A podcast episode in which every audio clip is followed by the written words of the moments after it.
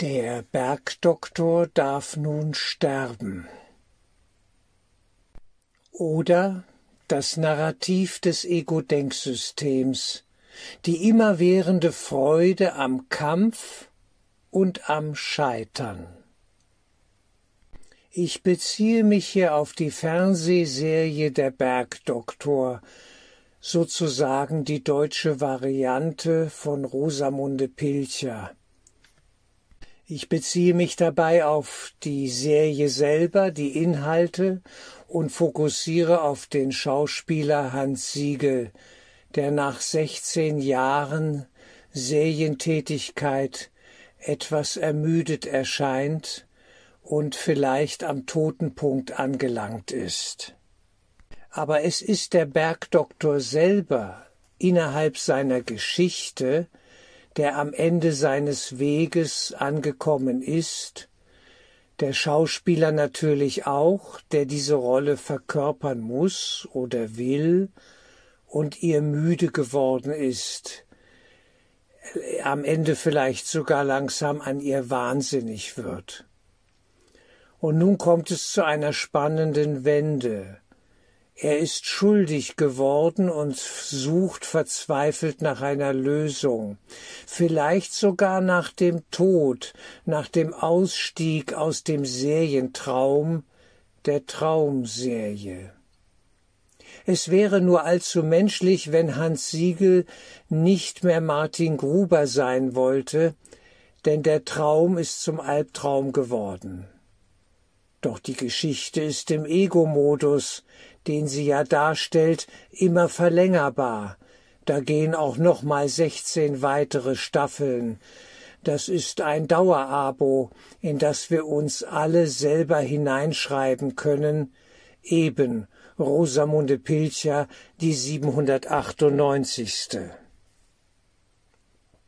Da stellen sich nun Fragen, wenn ich im Sinne von Geistesschulung und tiefem psychologischem Erfassen das Ganze anschaue, der Bergdoktor und all, sei, all die anderen Spielfiguren, wer ist das? Wo existiert all das? Wir sind das. Wir als Zuschauer, wir wollen das in uns erleben, wir suchen nach einer Welt, die den Himmel übertrumpft. Das Narrativ lautet Suche, aber finde nicht. Komme ganz nah ans Ziel und dann verfehle es. Den Braten riechen, aber nicht schmecken.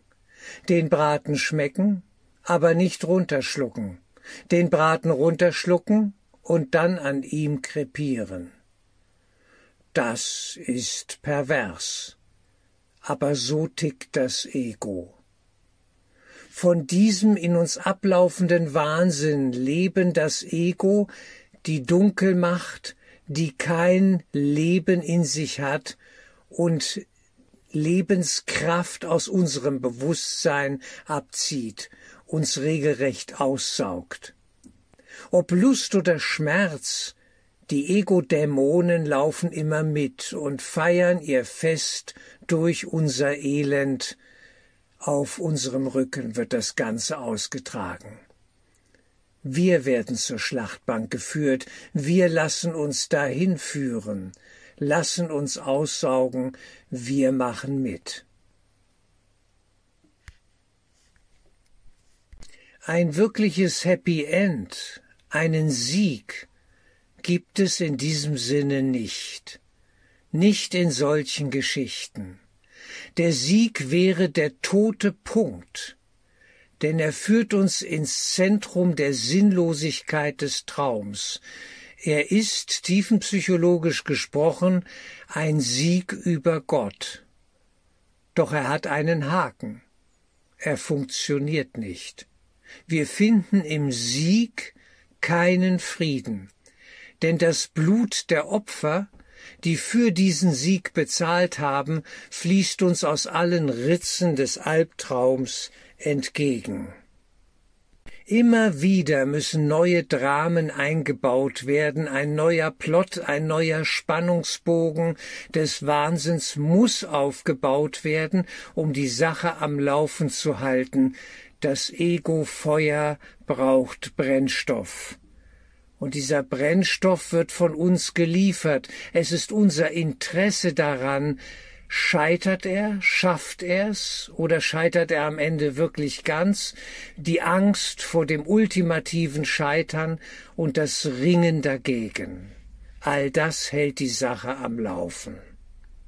Ego-Geschichten sind Dauergeschichten, Endlosspiralen, sie dürfen nicht enden, denn das Ego, dieser Schmarotzer, lebt von ihnen, in uns.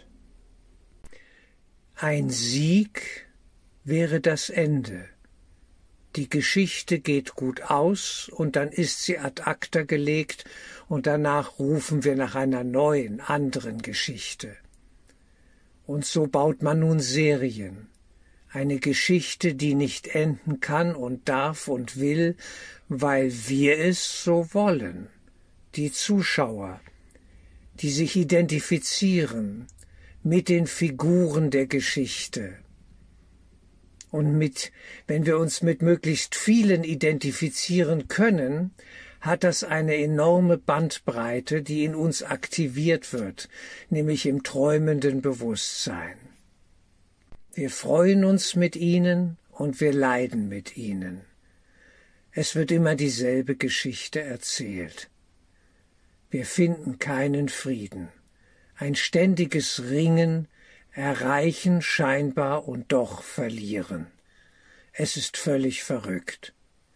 Dieser Sieg, der uns vorgegaukelt wird, ist leer, weil man ihn nur für sich selbst hat.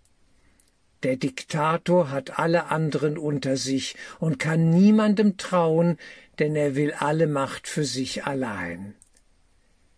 Er ist allein, getrennt vom Bruder. Diese Isolation, die im Sieg liegt, im egomanen Sinne ja des Sieges, der eine, der über andere triumphiert und siegt und von ihnen lebt. Diese Isolation trägt den Tod in sich. Sie ergibt am Ende keinen Sinn. Und doch wird sie verrückterweise angestrebt, denn dieser Rausch der Hybris ist machtvoll, kalt und grausam. Das ist die Dunkelmacht in uns. Das ist unser Kulturprogramm, das uns all diese Dynamiken spiegelt.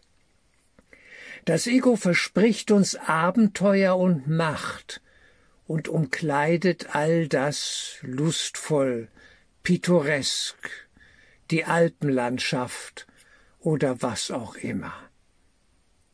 Es mag dem Ganzen ethische Ziele in Aussicht stellen und sie so rechtfertigen, aber all das bleibt geistlos, eben gottlos. In Träumen gibt es keinen Sinn und Frieden, keine Freude für alle, die alle nur einer sind, der eine Gottessohn. Ein Kurs in Wundern drückt es treffend aus. Wir sind hier Bildermacher. Träumen heißt Bilder machen. Nachts im Traum oder am Morgen, wenn wir aufwachen in die andere Ebene des kollektiven Traums unsere sogenannte Welt. Auch sie ist Traum. Nur wollen wir das nicht wahrhaben, weil sie sich so real anfühlt. Über unsere fünf Sinne, die uns bestätigen sollen, ja, ich bin die Traumfigur. Ich lebe und ich kämpfe und ringe und werde den Sieg erringen. Das alles ist verrückt und es gilt, diese Verrücktheit zu durchschauen, ihre Dynamik zu erkennen, um von ihr lassen zu können. Denn die Wirklichkeit der Geist, den wir suchen, kennt keine Form, keine Bilder, keine emotionalen Ausbrüche, keine Schokolade, keine Dinge, was auch immer. All das ist Ersatz, es ist die besondere Liebes- und Hassbeziehung, die Götzen, die wir gewählt haben, um den innersten Hunger zu stillen. Aber es funktioniert nicht. Daher muss immer noch mehr vom selben serviert werden, bis wir uns so überfressen, dass die Bilder uns krank machen und wir nur noch einen Albtraum verspüren, einen Druck, einen Stress, einen Kampf, der uns leiden lässt. Der Weg der Geistesschulung führt weg von den Bildern. Zunächst von den dunklen Bildern in lichte Bilder, in heilsame Bilder. Jesus, die Brücke, der Weg das Licht der Ewigkeit. Auch das sind noch Bilder, aber sie dienen einem anderen Zweck, um uns vom allzu irdischen Wahnsinnsbild wegzuführen, eine Alternative zu bieten, bis wir hineinfinden in den Bereich, der keine Bilder braucht, wo Frieden ist und Kraft und Schönheit und Herrlichkeit. Das, was wir eigentlich suchen. Das Leben selbst. Aber wir hatten uns in Bildern verloren, und diese Bilder konnten uns nicht nähren, deswegen wurde all das zur Sucht. Das Fernsehen, der große Bildermacher, die Medien, All das dient am Ende der geistigen Versklavung. Wie sollen wir geistiges Schauen lernen, die Geistesschau empfangen, wenn wir an äußeren Bildern kleben und ständig nach ihnen verlangen? Es kann nicht funktionieren. Die Geschichte ist immer dieselbe Geschichte, die uns erzählt wird in all diesen Bildergeschichten, von einem, der auszog, glücklich zu sein und zum Täter wurde und sein Glück auf dem Blute anderer aufbaute, die sich, die sich dann nach Rache sehnten und ihn verfolgten und zur Strecke brachten. Die ganze Geschichte von Täter und Opferschaft. In einem Stück, ineinander verzahnt, eine Wahnsinnsdynamik. Das zu durchschauen ist eigentlich nicht schwer. Man muss nur hinschauen. Das Skript, das Narrativ ist immer dasselbe. Mord und Totschlag. Und die Sehnsucht nach Frieden, den wir dort nicht finden können, wo wir ständig am Suchen sind. Die Geschichten des Bergdoktors sind flach. Sie sind gut gemeint. Sie erscheinen menschlich, lust- und schmerzvoll, haben gewisse Spannungsbögen, keine Frage. Aber all das ist aus geistiger Sicht herausgesehen flach, ziemlich eindimensional. Sie erzählen das ewige Drama. Aber eine Lösung bieten sie nicht, nicht im wirklichen Sinne. Die Lösung liegt im Abschalten des Geräts, des Fernsehers, des Bildschirms, des Rechners. Dass wir nach innen finden zu uns selbst. Bilder ziehen uns ja in sich hinein. Sie ziehen unsere Aufmerksamkeit auf sich und dahinter sind Kräfte und Wesenheiten, die davon leben. Das Bildermachen ist fast wie ein Fluch eine Manie, wie Kokain. Man braucht ständig weitere Bilder, neuen Stoff. Wie sieht die Heilung aus? Man muss das Ganze durchschauen lernen und an diesen leeren Bildern, ja, wie soll man sagen, die eigene Enttäuschung über die Geschichte, die einem da erzählt wird, ja spürbar erfahren. Es ist enttäuschend. Es ist alles eine Form von Betrug, weil es ja nicht funktioniert. Und weil wir eigentlich Angst haben vor der wirklichen Fülle im Geist. Wir können sie uns gar nicht vorstellen. Wir erleben sie nur als Bedrohung. Die Liebe, das Höchste, das ist das Seltsame. Wir wollen den Fake, den Götzen, die schlechte Kopie. Sie genügt uns. Und davon dann immer mehr und jeden Tag dasselbe. Und erst wenn wir damit nicht mehr zufrieden sind und den Betrug zu durchschauen beginnen, können wir aussteigen können wir dem Ganzen eine Absage erteilen. Der Weg der Heilung muss und kann nur durch die Welt hindurch nach innen zum eigenen Geist führen. Die Welt muss durchschaut worden sein. Die Lüge, der Betrug, eben das Bild, das uns nicht nährt, sondern nur noch mehr verzweifeln lässt. Wollen wir da wirklich raus? Das ist die Frage. Und dann können wir das Ganze mal kurz mal multiplizieren. Ja, ich hätte beinahe gesagt mit der Unendlichkeit, aber das stimmt so nicht, sondern mit der Zeitdimension, mit Inkarnationen, und wir sind im selben Film. Es läuft immer noch dasselbe ab. Nach dem Motto, wenn ein Leben nicht ausreicht, um glücklich zu werden, dann will ich ein zweites, ein drittes, ein viertes. Da mache ich doch immer weiter. Ja, bis auch das als Verrücktheit durchschaut worden ist. Die Reinkarnation, sie ist die Verlagerung des Problems hinein in die Wiederholung, noch mehr vom selben, irgendwann müssen wir doch satt werden. Aber wir werden es nicht. Es ist alles gottloser Unfug. Wir bleiben in der Horizontalen stecken. Das ist unser Problem, wenn wir mal ja geografisch, äh, wie soll man sagen, äh, geometrisch sprechen wollen.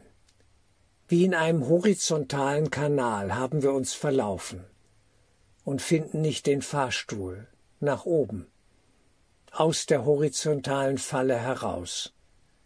Wir suchen und suchen, aber wir suchen und bleiben fixiert auf die Horizontale. Dort suchen wir.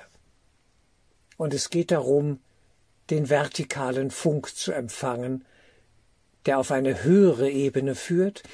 Die hat auch wieder eine gewisse Horizontale, keine Frage. Aber sie führt uns dann noch leichter in die nächste Vertikale, wo auch wieder eine horizontale, quasi ein Plateauerlebnis folgt, das aber schon befreiender wirkt.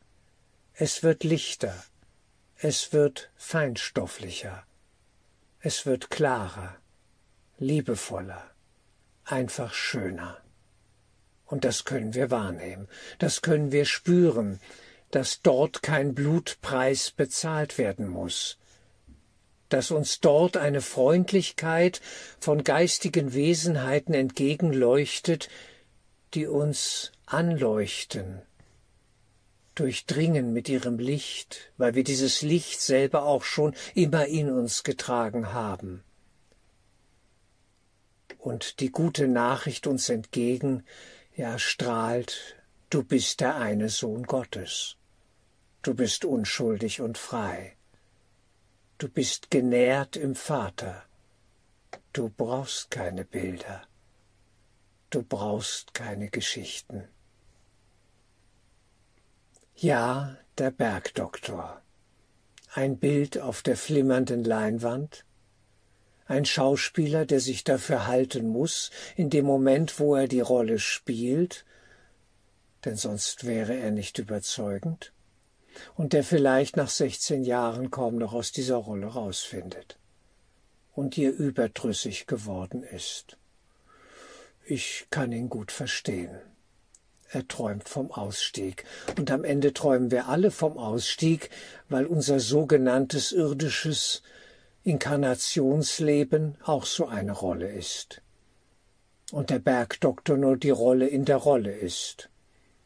Und jetzt brauchen wir die doppelte Rolle rückwärts sozusagen, um auf eine geistige Ebene zu finden, die frei ist von diesem ganzen Unsinn, all diesen Bildern, all diesen Konzepten, die egomaner Natur sind und auf Spaltung, auf Abtrennung von der Quelle beruhen.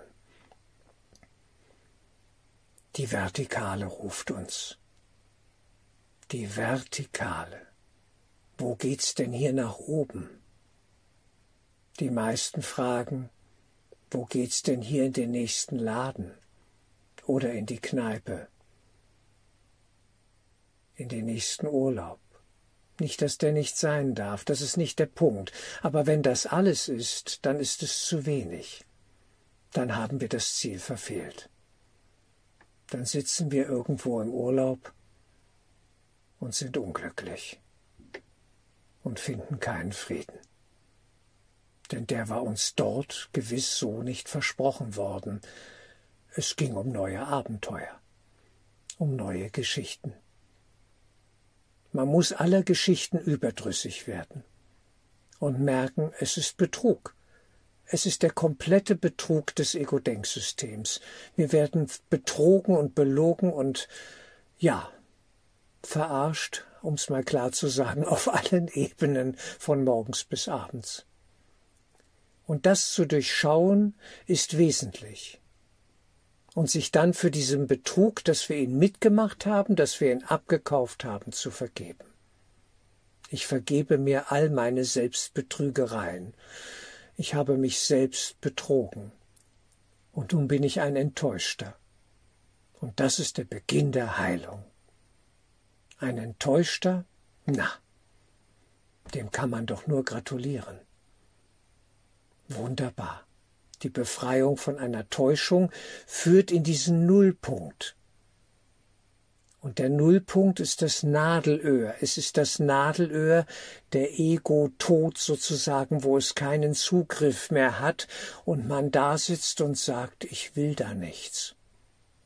Ich brauch da draußen nichts mehr, da ist ja gar nichts. Es kann mich nicht nähren. Wo geht's denn hier in den Geist? Ich will zu mir finden, zu meinem innersten Höchsten, zu mir, in mir und auch im Bruder, zu ihm. Es ist alles dasselbe.